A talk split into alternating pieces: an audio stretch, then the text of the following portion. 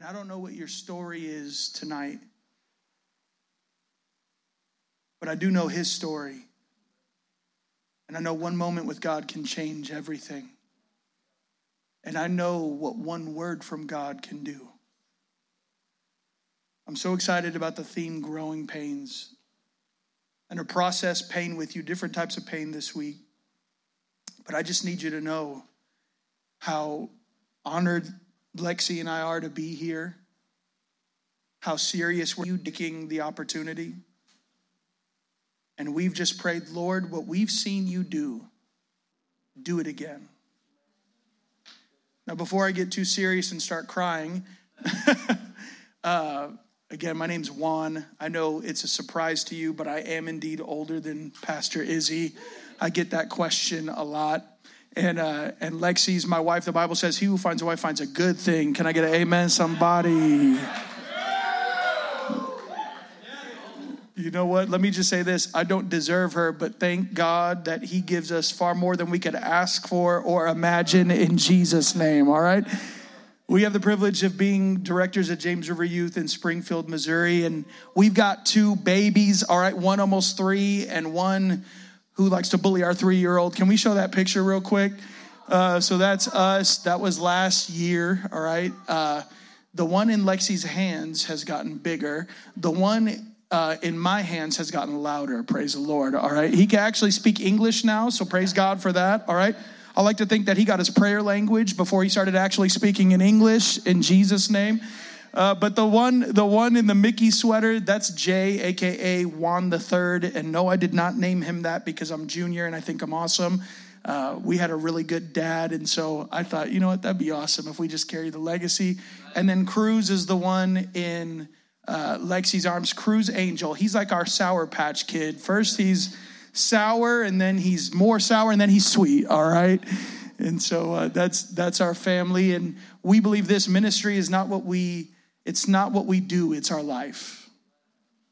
And so when we come, when, like I said before, as we're coming here to Illinois to talk with you guys, to hang out with you guys, do life with you guys, we don't consider this work and you are not our job. You're a part of our life, and we're excited to be a part of yours. I want to show honor first to Pastor Joey. Can we get, can we just show honor to Pastor Joey real quick? Like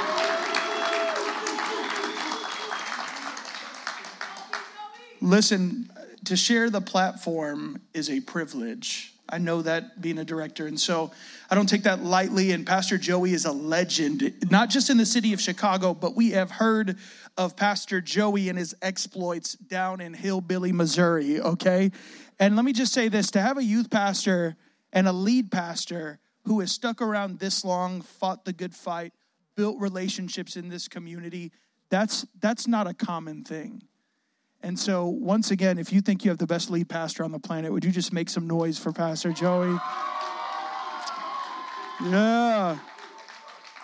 It's so funny. That's I like consider him one of one of the homies, but except every time he's tried to hang out with me in Springfield, I've been sick and things have not been able. So I actually have not. I don't think I've met Joey in person, but I feel like we're best friends. So that's fine. You know what I mean? That's how we roll as Puerto Ricans. You know what I'm saying?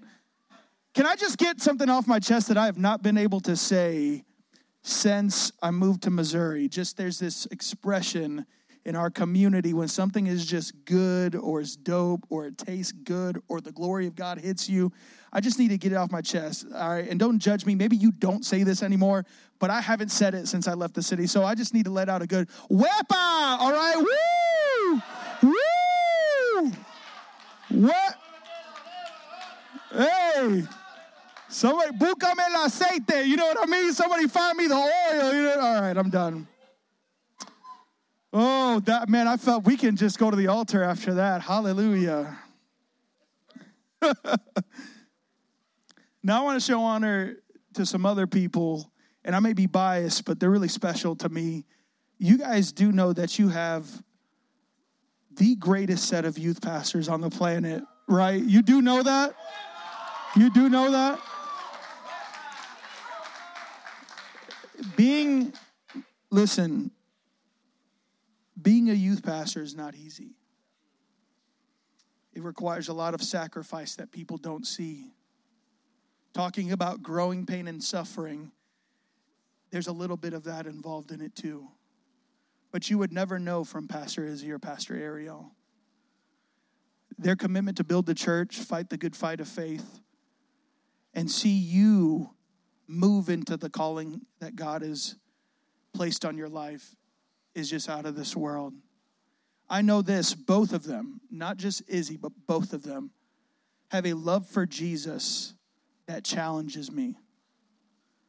You know what's incredible to think? I thought, I mean, personally, Izzy, Pastor Izzy is my favorite worship leader to ever live on this planet. You can't convince me there's somebody more anointed. And if you wanted to try, I'd just walk away, all right?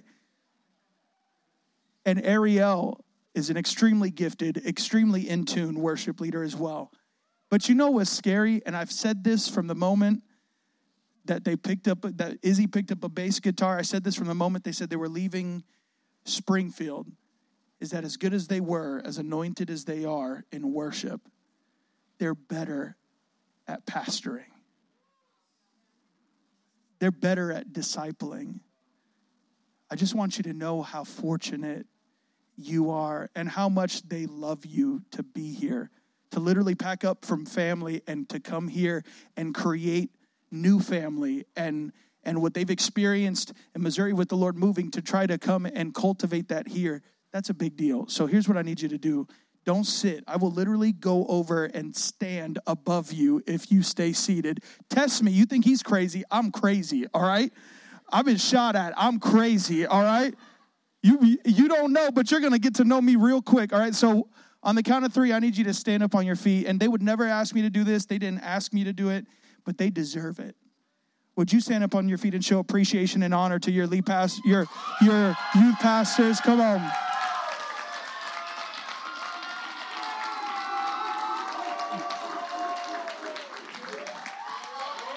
All right, all right. have a seat. Have a seat. Now, now, now I've heard I've heard that he likes to do a thing with you guys. I'm just gonna do it because I feel like house rules. Okay, uh, I'm gonna do my best at it. I'm not him, all right, but I, I heard that he likes to start off his nights and messages by he's got a little slogan. You know what I mean? So I'm just gonna give my shot at it. Hey yo! Wow, that's powerful. See, in God's country, the Midwest, what I like to do before messages, maybe you can try it with me, all right? I compromised. I did it with you. Now you're going to do this with me. In the Midwest, I like to start off every message by saying, somebody give me a yer, all right? Okay, we're going to try it with a little bit more enthusiasm, all right? I'm like your crazy uncle that's come to visit, all right? I need you to show me something, okay? Show me something, all right? Here we go on the count of three. Let me let me get a yeah. Ready? One, two, three. Yeah. Okay. And now we can preach. You ready for God's word? I love it. Well, I want to I want to start off with a story first, okay? When I was when I was like 5, 6, maybe 7, maybe 8, you're like that's a wide age range. I know. I don't remember. I was young, all right?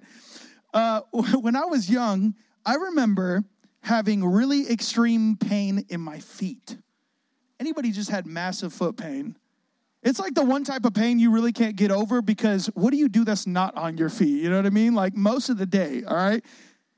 And if your feet don't hurt because you ain't working, that's another message, all right? But I remember having these massive pains in my feet, so bad to the point where, like, it was just, I was unconsolable. I would go to my parents about it. And it got to a point where they started scheduling regular appointments to try to figure out what was wrong with my feet. Go to the first appointment, they can't find anything. Go to the second appointment, they try to give a couple, uh, not prescriptions, but recommendations stretch this, move that, bop it, twist it, pull it. All right, they try to do a bunch of, none of it, none of it works. I believe the third time, and again, I was young. I'm just trying to fill in the blanks here. But I think the third time we went and got x-rays and they didn't show anything was wrong, which was interesting because although although the pain felt bad, there was nothing wrong. And so on the fourth doctor's appointment, I remember the doctor saying, Look, there's nothing, actually, there's nothing wrong. And I remember my parents processing that with the doctor. And the doctor was like, Yeah, I know that it hurts, and I know the pain is bad, but the reason your son is experiencing pain in his feet is because he's getting ready to experience exponential growth. See, what I didn't know at the time is although the pain felt bad, what was going to be produced from the pain was good.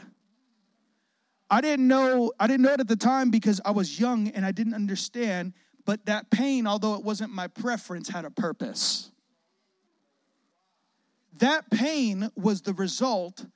It was it was almost like a preparation like hey, get ready because you're about to grow. And let me just tell you, I went from like Frodo Baggins to the, you know, I'm not a giant, but like I'm not a small body either, you know what I mean? So shout out to all my short kings in the room, all right? Shout out to all my short kings. But obviously, for all my logic driven people, for all the logic driven people who are ready to critique the tar out of this message, all right, let me just help you draw the right conclusion. The pain was bad, but the product was good. Pain produced growth. And I'm going to give you, a, this isn't in my notes, but I'm going to give you just bonus content. Before we start the message, you have to know this that pain, although it's not our preference, always has a purpose. And God will allow pain. I'm not going to say he causes pain, but he will allow you to experience pain because sometimes on the other side of pain is growth. Sometimes on the other side of pain is glory. Sometimes on the other side of your pain is His perfect will being accomplished for your life. So before we go to tomorrow, before we get to the altar, we all just need to process pain through the right lens. It may not be our preference, but it always has a purpose. And if you're in the room tonight and you've experienced any type of pain leading up to this moment, or if you're in this room and as we were singing, you felt the glory of the Lord, you felt the Lord moving in your life, you felt Him stirring in your heart because you're currently walking through pain. You need to know this that pain leads to His glory. You, if you're feeling pain tonight, or I'll say this there's a special grace in the room. I'm going to say it before we even get to the altar. There's a grace in the room, the presence of the Lord. When I say that, I mean this there is a heavy weight and presence of the Lord to do some specific things tonight. And one of them is to eradicate or eliminate any lasting effect that pain processed negatively in your life has left in you. I'm talking trauma. I'm talking wounded hearts. I'm talking your mind and your emotions. So if you're experiencing pain, and some of that bubbled on the bus ride, or you were like, listen, I'm a youth pastor, I get it. I've had kids come on the bus for camp and want to get off the bus because they're like, I can't take this. I got things to do, my schedule, or I'm just anxious. When the reality is, in their heart of hearts, they knew that at camp they were going to have to confront some things. Maybe that was you on the bus right here. You felt God stirring in your heart, and you're, and you're like, ah, this is uncomfortable. There's a purpose for it. So tonight I want to talk about this Pain, if you let it, leads to glory. And glory, out of glory, comes growth. All right? I want to look at I want to look at um, the Apostle Paul tonight. Anybody know who the Apostle Paul is? The Apostle Paul, if you don't know, I never want to assume. The Apostle Paul is, for lack of better words, a, a miracle story. I mean, like the apostle paul started persecuting like when we first find him in the bible he started in the bible by killing christians he started in the bible as the number one bounty hunter for the pharisees he was like he was the boss of all bosses and he has a moment with God that gloriously transform him, transforms him. The Bible says that Jesus appears to him as he's on a road to Damascus, getting ready to carry out another mission. And Jesus appears in his full weight of glory, knocks Paul off his horse, which, by the way, be prepared because God is going to knock some people off of horses this retreat, all right? Me first, Lord, I sign up for that, all right? But he knocked Paul off his horse and he said, Paul, why do you persecute me? And that moment left him forever changed. So we see him go from a murderer to somebody who we would consider is one of the founding forefathers of the church as we know it today. There would be no Excel if there wasn't what Paul did. Paul becomes an evangelist missionary that advances the gospel everywhere. Most of his life, if you look at scripture, you see that he spends most of his life being persecuted and hunted down, which is ironic because that's how he started. He spends most of his life in prison. And instead of letting prison determine his praise or deter his purpose, he starts writing letters. What we learn from Paul is he doesn't let a low place keep him from doing what God has called him to do. So he starts writing just letters, boom. First Corinthians, Second Corinthians, Galatians, Ephesians, Philippians, Col- he just starts bow, bow, bow, bow. Romans. And that all sounds good, but if you look at Paul's life, it's like, how did you do that, Paul? If you take a close look at Paul's life after he said yes to Jesus, there's more suffering after he said yes to Jesus than when he was persecuting people that were following Jesus. That's funny, isn't it? You would think that the moment he said yes to Jesus, life would become cupcakes and rainbows and everything would be great and all that. Jesus wept. All right, Jesus wept so I wouldn't have to. All right. But it gets harder. we see that Paul gets shipwrecked while he's imprisoned. Paul gets bit by a snake. Time out. I get bit by a mosquito and I'm like, I'm out. Let alone a spider. Heaven forbid it will be a spider. I will, I will fly back to Missouri tonight if I see it. and we got big body spiders out there. We got snakes out there. I saw a snake slither from my front porch to the to the bushes in my yard, and I re I just started second guessing everything. I'm like, Lord, if this cup can pass for me. but Paul got bit by a snake that should have killed him, and instead he ends up flicking it off like it's nothing. Paul was beaten by his own people. Paul was persecuted relentlessly. Paul was imprisoned unfairly. Paul found himself at one point in the deepest prison, the Bible says. If anybody is an expert on pain and what to do in it and through it and with it. It's the Apostle Paul. And in Romans chapter 8, Paul is encouraging the church in Rome, which just so happens to be a church that's walking through some difficulty. Anybody walked through difficulty before? If not, then you really are an alien in this room. Like if you've never, you if you're a cowboy and you've never walked through difficulty, switch to the alien side, all right? Like you're not from here. You're a robot, and Jesus loves robots too, okay? But in this letter, look, it was a long day yesterday, all right? Y'all gonna have to bear with me, okay? In this letter, Paul, from a prison, is encouraging the church in Rome.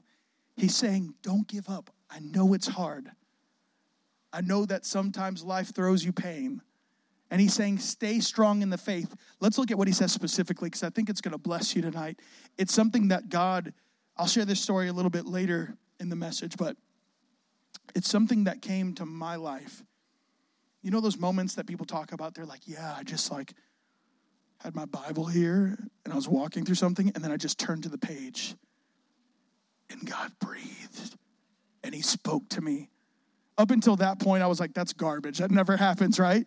This moment, it actually happened. I was about 18 years old. Again, I'll tell you in a second. But the Lord showed me Romans chapter 8 verses six, eight, verses 16 through 18, and it completely changed the trajectory of my life. Let's look at it. Romans chapter 8, verses 16 through 18. For his spirit joins with us, or for his spirit joins with our spirits. I'm going to read it from the screen because I do that back home. For his spirit joins with our spirit to affirm that we are God's children. Pause. Notice how Paul, the first thing he comes to the Romans with, when he's helping them stay strong in the faith through their pain, he doesn't even talk about their pain. What does he remind them of? God's spirit joins with our spirit to affirm that we're God's children. Hey, everything's going to be okay because you're a child of God. it doesn't mean that the pain is going to go away, and it doesn't mean you get expedited through it. It just means you have God walking through you with it. All right? Look at verse 17. And since we're his children, we are we are his heirs. You're going to have to bear with me because I like preaching verse by verse, expository. Let me get a year. All right? And since we are his children, we are his heirs. Check, this is amazing. this, you, are to have to read this on your own tomorrow whenever you squeeze in Devos, all right? But but he's saying, not only are you a child of God, but you're an heir. You know what an heir is? Like in King, you ever watch Lord of the Rings or something like that? When they're like, he's the heir to Gondor, you know what I mean? Like the heir of Slytherin, a little Harry Potter reference, all right? When when someone says you're an heir, it means what's theirs is yours. What's theirs is yours. So Paul is telling the church in Rome, hey, you guys are children of God. And because you're children of God, and because his spirit joins with your spirit, you're an heir. Some of you tonight came in with a with an orphan mentality. You're around the things of God. You've seen what God can do but you don't know him personally as a son would know a father, as a daughter would know their parents. You don't know him personally. You need to know you're not a victim, you're not a prisoner. You are a child of God, and because you're a child of God, that means you're his heir. What's his is yours. Let's look at the next verse real quick. In fact, together with Christ, we are heirs of God's glory. This is where it gets good, all right? Not only are you an heir, but you're an heir of his glory. Do you know what happens in the glory of the Lord? We experienced it just now. When the glory's in the room, you don't have to wait for altar call formalities. Some of us view the altar as a, as a means to the end. Listen, God can move wherever He wants, whenever He wants, and do whatever He wants. He doesn't need man's permission. He's not a respecter of persons. He can, do, he can spontaneously interrupt this message right now, and I'd be so okay with it. But we felt that glory. I almost fell on my face over here. The glory of the Lord was in the room. There were people in the room who were already weeping in his presence because they felt him addressing things that needed to be addressed or pointing out things, not just for the sake of pointing them out, but so he can work in them. Listen, God can only heal what you reveal. Sometimes he has to put a finger on it so that you're able, so it like bubbles to the surface and you say, God, here it is. That's what can happen in the glory of God. Can I tell you? In our student ministry, I've seen people who were born deaf without nerves in their ears walk out of services because the glory of the Lord was in the room with a creative miracle in that they went to the doctor and the doctor said the nerve is there now and they can hear. I've seen students, I'm, I'm talking personally, not hearing about it. This is, some of you need to personally experience the glory of the Lord. The glory of the Lord doesn't lead to behavior modification, it leads to complete life transformation. I want to just let me go on a tangent real quick. Some of us come to retreat for behavior modification. That's why the change doesn't last, or the miracle doesn't last, or the work doesn't last. And then we blame God, like, oh, God, why'd you place an expiration date on it? Well, you're gonna get what you seek. And if all you're seeking in the glory of the Lord is behavior modification, you are missing out on your right as an heir. In the glory of the Lord, there's not just behavior modification, so you go back and do better and try harder. It's complete and radical transformation. It means you go, you go back home, and it's not that you're sinless, but you sin less. That's what's in the glory of the Lord. And you and I are heirs. We share in that glory. But now, here, all of us are like, we love that. I love glory. I love honor. I'd love to be healed tonight. I'd love for him to break my addictions tonight. I'd love to help. I'd love for him to help me stop watching pornography tonight. That would be amazing. But look at there's a cost to this. It says, but if we are to share his glory, we must also share his suffering. Uh-oh. God, I like your glory, I'm not about that suffering life. Some of us were like, Lord, just waiting in a long line at the grocery store suffering. you know what I mean? So we look at a verse like this and we're like, what is that means I have to walk through pain. And look at what Paul does to encourage them and encourage us tonight. Because some of you, when you saw sharing suffering, you're like, oh, snap. So the whole time I've been blaming God for things. And the reality is that as I walk through pain, I'm actually sharing and suffering with Christ. So I've been avoiding what he wants to use for his purpose. Oh, look at what verse 18 says. Yet what we suffer now, what we suffer now is nothing compared to the glory he'll reveal to us later. Man, I just felt the presence of the Lord in the room. I hope that's an encouragement for you today. You're his child, which means you're an heir to the glory. You can share. Some of us are like, no, God, the glory is all to you. We understand that. But Paul is literally saying this under the inspiration of the Holy Spirit that we, because of what Christ did, share in the glory of the Lord. That means he wants to use you to do things you couldn't do on your own. He wants you to experience things that you could never achieve or do or accomplish on your own. It's not that we're robbing God of the glory because we acknowledge that it's all through God and for God and to God, but because of what Christ Jesus did, we can share in it. We can partake of it.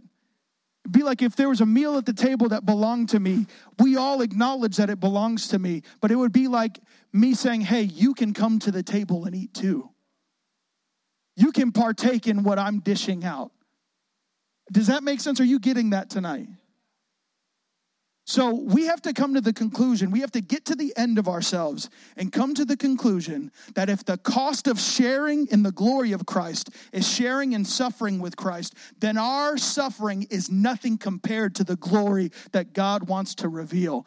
All the pain that you've experienced up to this point in your life is nothing compared to one moment God can have with you at this retreat one moment that could happen in your life group or mini group or whatever. What are they called? Excel plus, Excel plus. I love that. I'm trying to, I'm trying to, I'm trying to not Disney plus. I want an Excel plus. That's a better plus anyway. One moment in your Excel plus group. Where my Jaywalkers at? Shout out to the Jaywalkers. Are y'all, are y'all, are, are y'all junior hires? Hey, I started as a junior high pastor. Don't sleep on junior hires, all right? You show me a healthy junior high group, I'll show you an outstanding student ministry in three years, okay? I'm just saying. High schoolers, that's no shade to you. I love y'all too. Y'all are the ones who are to trailblaze and lead the way. Because who's to who's to show them if you don't? That's why it's important you got a notebook and you're leaning in and writing this down. Because if you want to think it and share it later, you need to ink it now. Sorry, I'm a pastor at heart. So look, I'm a disciple. If you ain't got a notebook, get one. Get your phone. Do what you got to do to write it down. All right. You can't tell me what you ate for lunch three days ago. How are you gonna How are you gonna remember this word a week from now? Our suffering is nothing compared to the glory that He wants to reveal to us later. This this whole passage gives us a snapshot on how God can use pain to push us into his glory. And glory leads to growth. So I want to give you three things real quick on how God uses pain to help us grow. Number one, pain exposes what you can't do.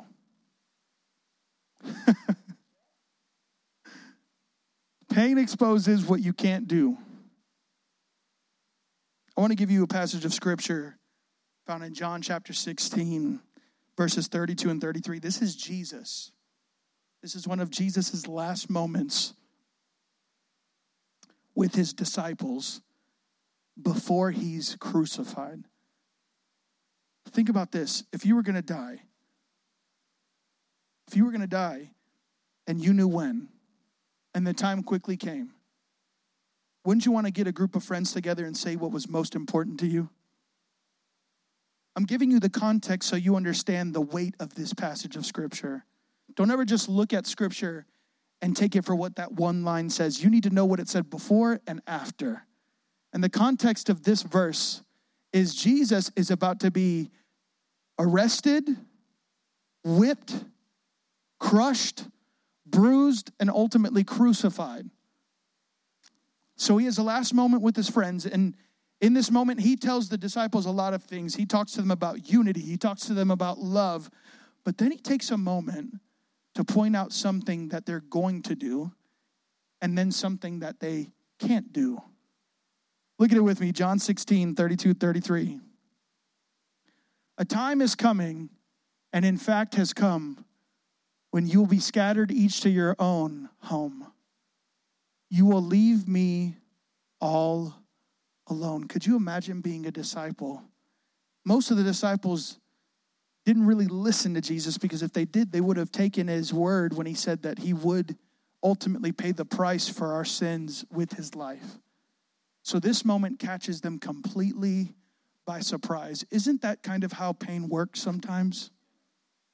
Isn't that how suffering kind of happens when you least expect it? When you didn't see it coming? At your weakest point? So Jesus tells them, a time is coming, and as a matter of fact, it's right now. You're going to be scattered you're going to leave me all alone. I want to point this out about this specific point. Sometimes when you and I walk through pain and suffering, our first reaction, our initial instinct is to run away from God, to separate ourselves from Him. It's almost like our initial reaction to pain is to cut off what matters most. Or if we've made a mistake, and when I say mistake, let me just be real, because I'm with city folk, all right? And I'm a hood hillbilly, all right? I started here and now I'm in Missouri and I like to fish, but don't get it twisted, all right? So, can I just be honest? Most of the time, when we experience pain, it's self inflicted. It's because we knew what to do but didn't do it. Or we knew we shouldn't do it and we did it.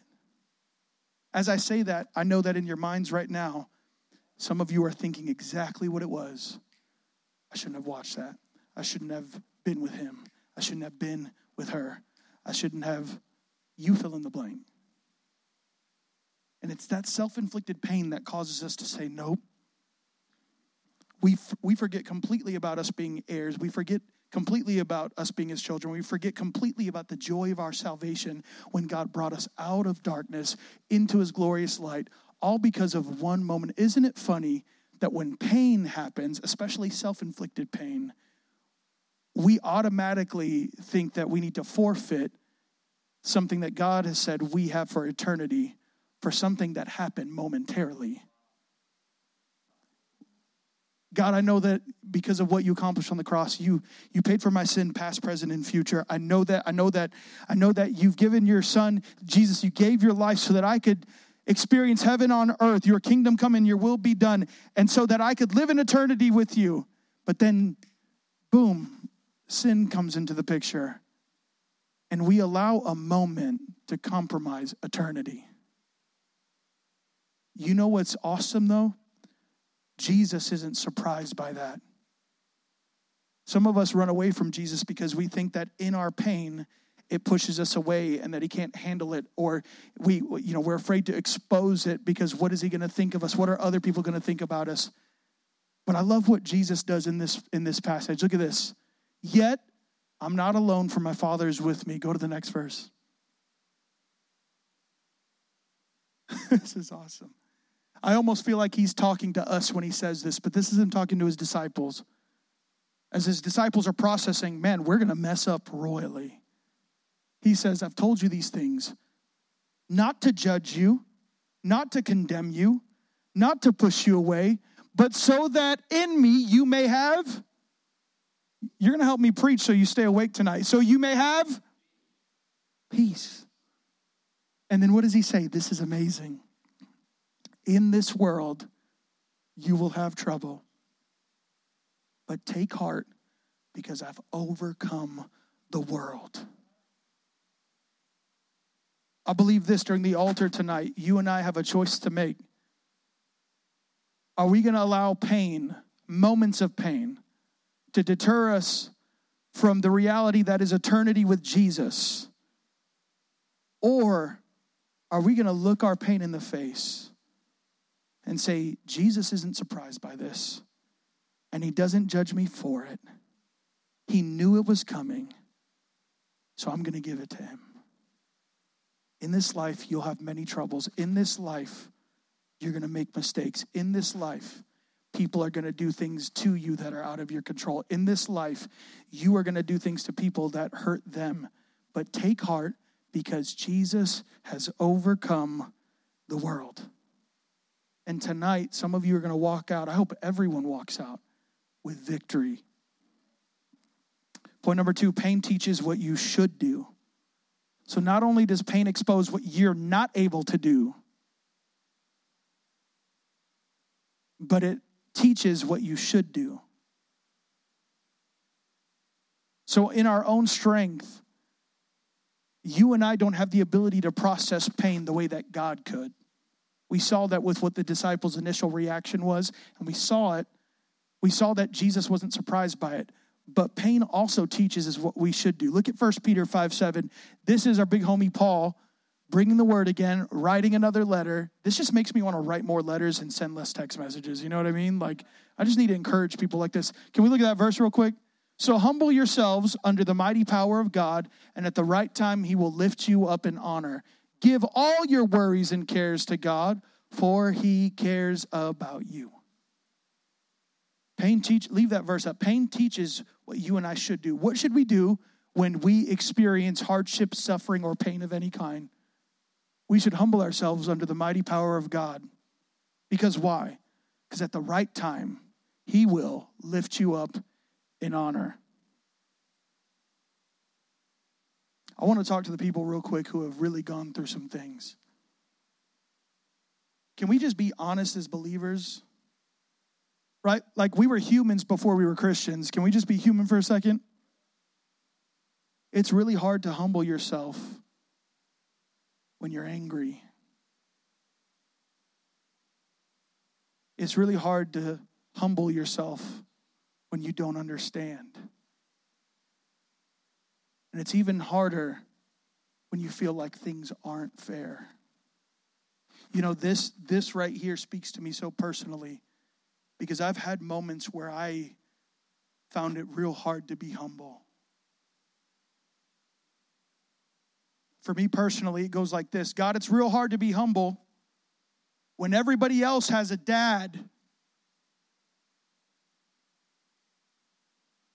who gets to play with their grandkids, and I don't. God, it's really hard to be humble when I feel like I've done nothing to deserve what life has thrown my way. Can I be real with you guys? Coming to this city and preaching is a little bit of healing for me too. I'm not from Chicago. I was born in Waukegan. We had a military set of parents who were pastors. We moved all over the place. But Chicago is where we experienced our childhood and teenage years, at least for me. Formative years years that you are going through right now. And while Chicago produced a lot of memories for me, it's also the city that produced the most pain for me. I'm thinking as an 11 year old who's just moved to the city, why aren't I brown enough for the people who look like me? Let's just let's keep it a buck. Why are these people so, why are people wanting to harm me? I don't understand. My first day in the city, my brothers and I, I'm 11, that makes them eight. We go to Kilbourn Park. Oh, y'all thought I was like talking about the suburbs of Chicago. No, I'm talking about in Chicago, okay? By Schurz. We, we go to the playground, we play, we're at the tennis court. We know nothing about anything because we lived in Florida. We just assume the best in people. We're pastors' kids. We're like, yay. Where my pastor's kids at? We're like, I get to sleep in church and get a pass for a year. I don't think I've ever uttered a single bad word in my life. I was convicted when I watched the Scooby Doo movie.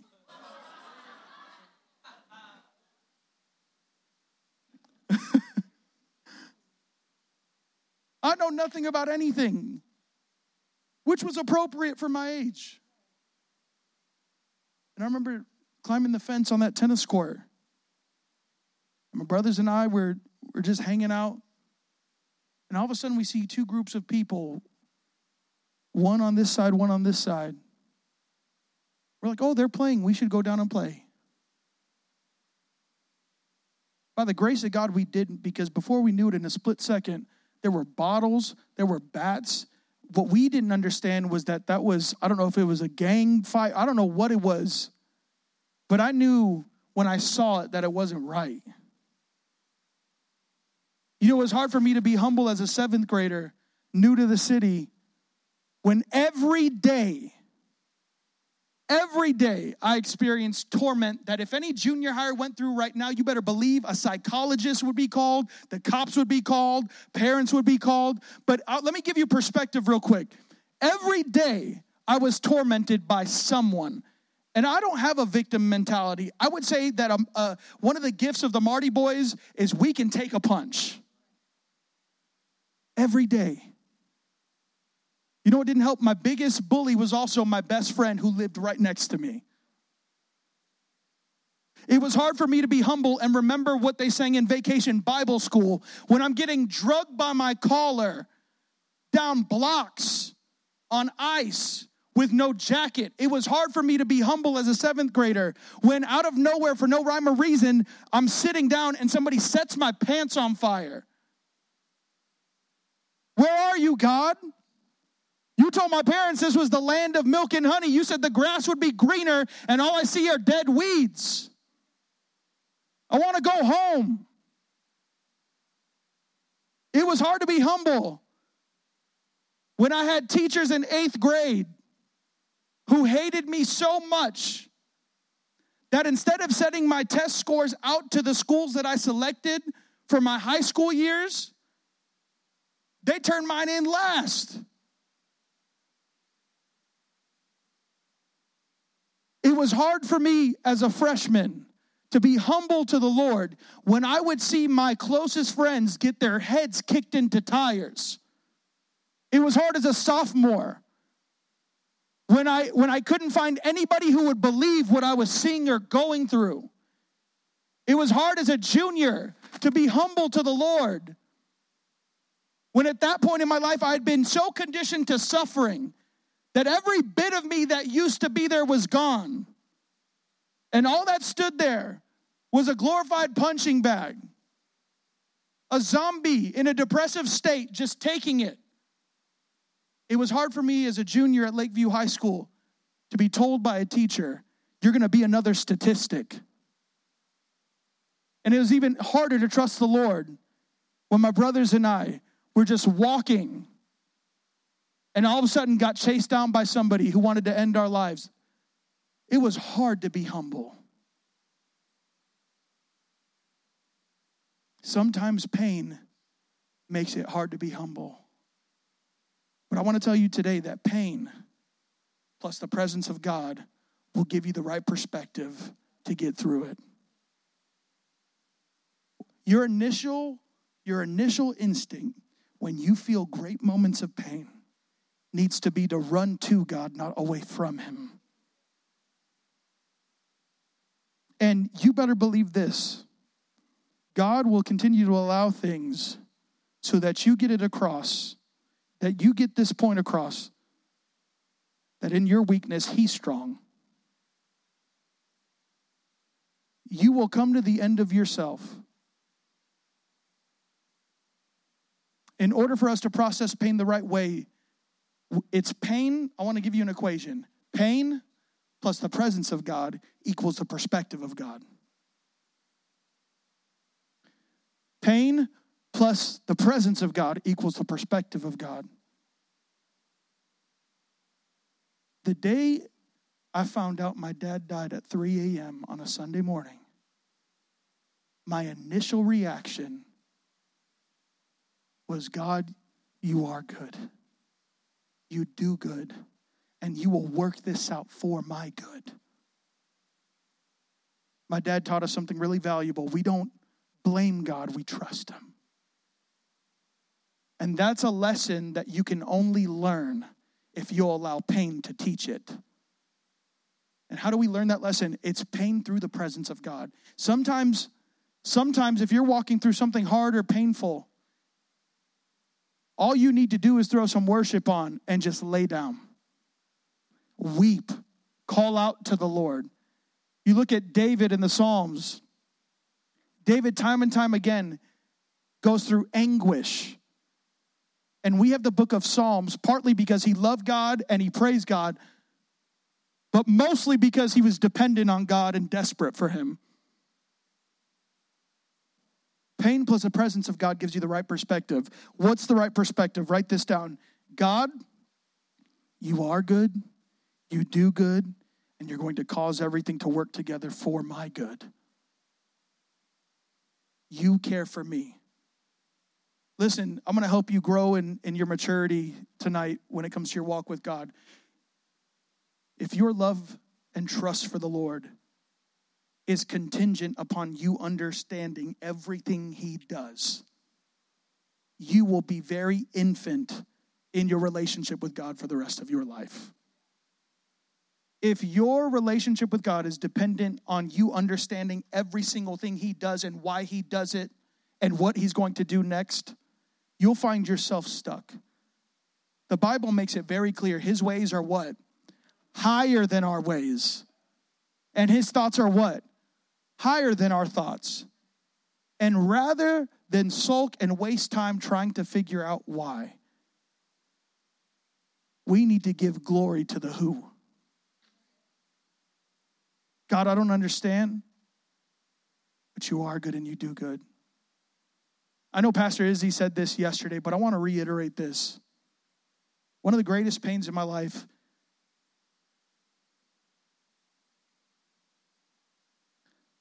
it was losing my dad. I struggled with that for a long time, but can I tell you, I've allowed God through pain to teach me this lesson that he works all things together for his good. Because if I had a choice between him being alive, this is going to sound crazy, between him being alive and everything playing out different, or everything happening exactly how it happened, so I could be here today to help you, I would choose everything to happen the way that it has. Because God does not make accidents.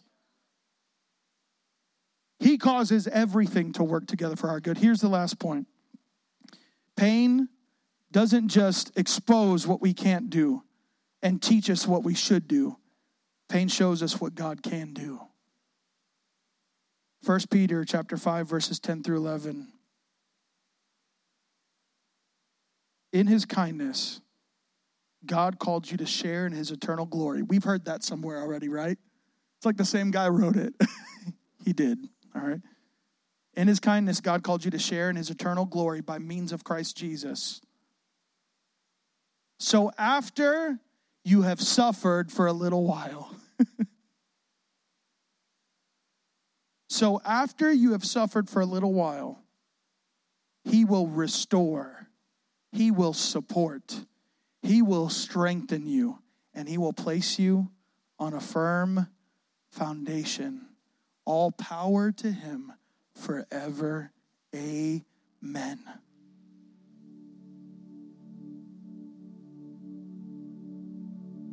All pain feels bad,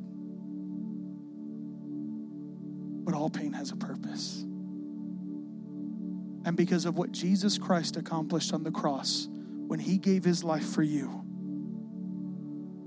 you, you and I can experience what God can do in pain. Tonight, I believe this God wants to do exactly what He said in this word right here. He wants to restore. What does that mean? I believe tonight God wants to emotionally and mentally heal some people.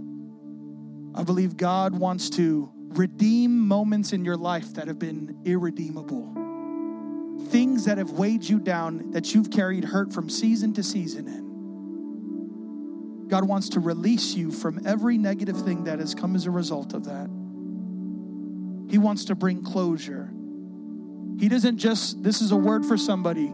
God is not in the business of just putting your heart back together after it's broken. He wants to give you a new heart. In the book of Ezekiel 33, he says this, and I'll give you a new heart, not a heart of stone, not a hardened heart, a heart of flesh.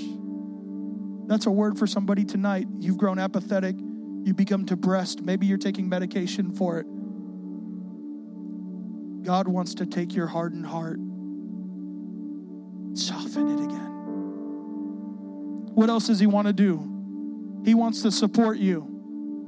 I know for a fact that there are people in this room who came to retreat, and even though you're surrounded by so many people, and even though the presence of God is in this room, you still feel alone. As a matter of fact, you feel lonelier in a crowd like this. He wants you to know that He's behind you, He supports you. He's not just behind you, though, He's beside you, He's gone before you, He's with you. What else does He want to do? Strengthen you. Maybe you're a believer in this room, you love Jesus, but you would say, God, I've fought the good fight. I've done everything I know to do. I don't know how much more I can pray. I don't know how much more Bible I can read. And I trust you and I love you and you know that. But in this moment, I feel pressed from every side. I feel crushed. I need help. He's going to strengthen you. He's going to remind you of the joy and the strength and the love that you experienced when you first gave your life to Him. And lastly, He's going to place you on a firm foundation. You know, one of the things I walked away from the city being good at is surviving. Anybody feel that in the room if you were honest? I'm good at just going through the motions. I'm good at keeping my head low. I'm good at just making it. I'm going to just make it through junior high. And then I'm going to just make it out of high school. And then I'm just going to make it into a job or I'm just going to make it through college. We have this survivor mentality that I'm just going to take hits and I'm going to keep moving forward. And tonight, when I see firm foundation, most of us would say, well, yeah, Pastor Ron, that means he's just going to make you firm so that you can survive. So when the storm hits, right? We've heard this analogy firm foundation so that when the storm hits and the wind blows, you're able to be steadfast. You're still getting beat up, but you can stand through it. And here's what I want to do I want to I want to bust that myth tonight. Because I believe this firm foundations are not just so you can withstand the winds, but so that you can grow. See, when architects build a house, they don't just build a cornerstone and then leave it so it can take hits. They lay out a firm foundation for what? So that they can continue to build. So that somebody could live in that house and not just live, but enjoy their lives. Not just survive, but thrive. So I'm here to tell somebody with a survivor mentality tonight that when God places you on a firm foundation, it's not just so you could survive through this life, but that, that you could be alive and you can thrive in this life. And it is possible. Let me tell you something. I've been out of the city now for years. I couldn't even put a number on it. The last time I was in this city, I came on vacation once. Honestly, I hated it. it was hard for me to see the old neighborhoods and see everything that's better now and not say, God, why couldn't it be better then? But as I've driven through the city of Chicago today, and seen places that remind me of things that have happened, my initial reaction this evening was, You are good and you do good. And never, God, have I seen the righteous forsaken. You have not abandoned me. You did not leave me to dry. I was not another statistic. God, if not for your grace and mercy in that season, even though I didn't feel it, even though I didn't see it, if not for your grace and mercy and your providence and your promise and your purpose, where would I be?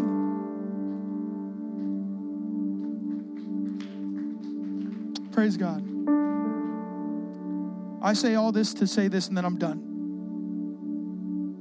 Did it for me, if he did it for me, he can do it for you. He wants to do it. Here's what we're going to do. Would you bow your head, close your eyes? Heavenly Father, thank you for each person in this room. God, I pray as we go into this time of worship, that you would move in hearts, you would tear down walls, that you would strengthen, that you would support, that you would lay a firm foundation, that you would heal, that you would redeem memories, that you would heal pain and redeem it, God, that you would do a deep work in every student's life tonight. And God, I pray that if there's somebody in this room who doesn't know Jesus and is facing pain on their own, much like the disciples did, I pray tonight they would make the best decision they could ever make and say yes to the same Jesus who not only knew the disciples were going to mess up, but blessed their mess. You can look up. Here's what we're going to do now. We're going to all come up because I know that that's the culture of Excel. I love that. You're going to stand up on your feet. You're going to join me down here at the altar. We're going to go into this song. And then after the song, we'll give some further instruction. But here's what I recommend you do tonight. As you are worshiping, open up your life, open up your heart, open up your mind. Don't try to understand. Don't try to logic your way through this thing. Worship. And if the pain comes up, worship. And if regret comes up, worship. So, would you do this? Would you stand up on your feet, come down to the front? Let's worship.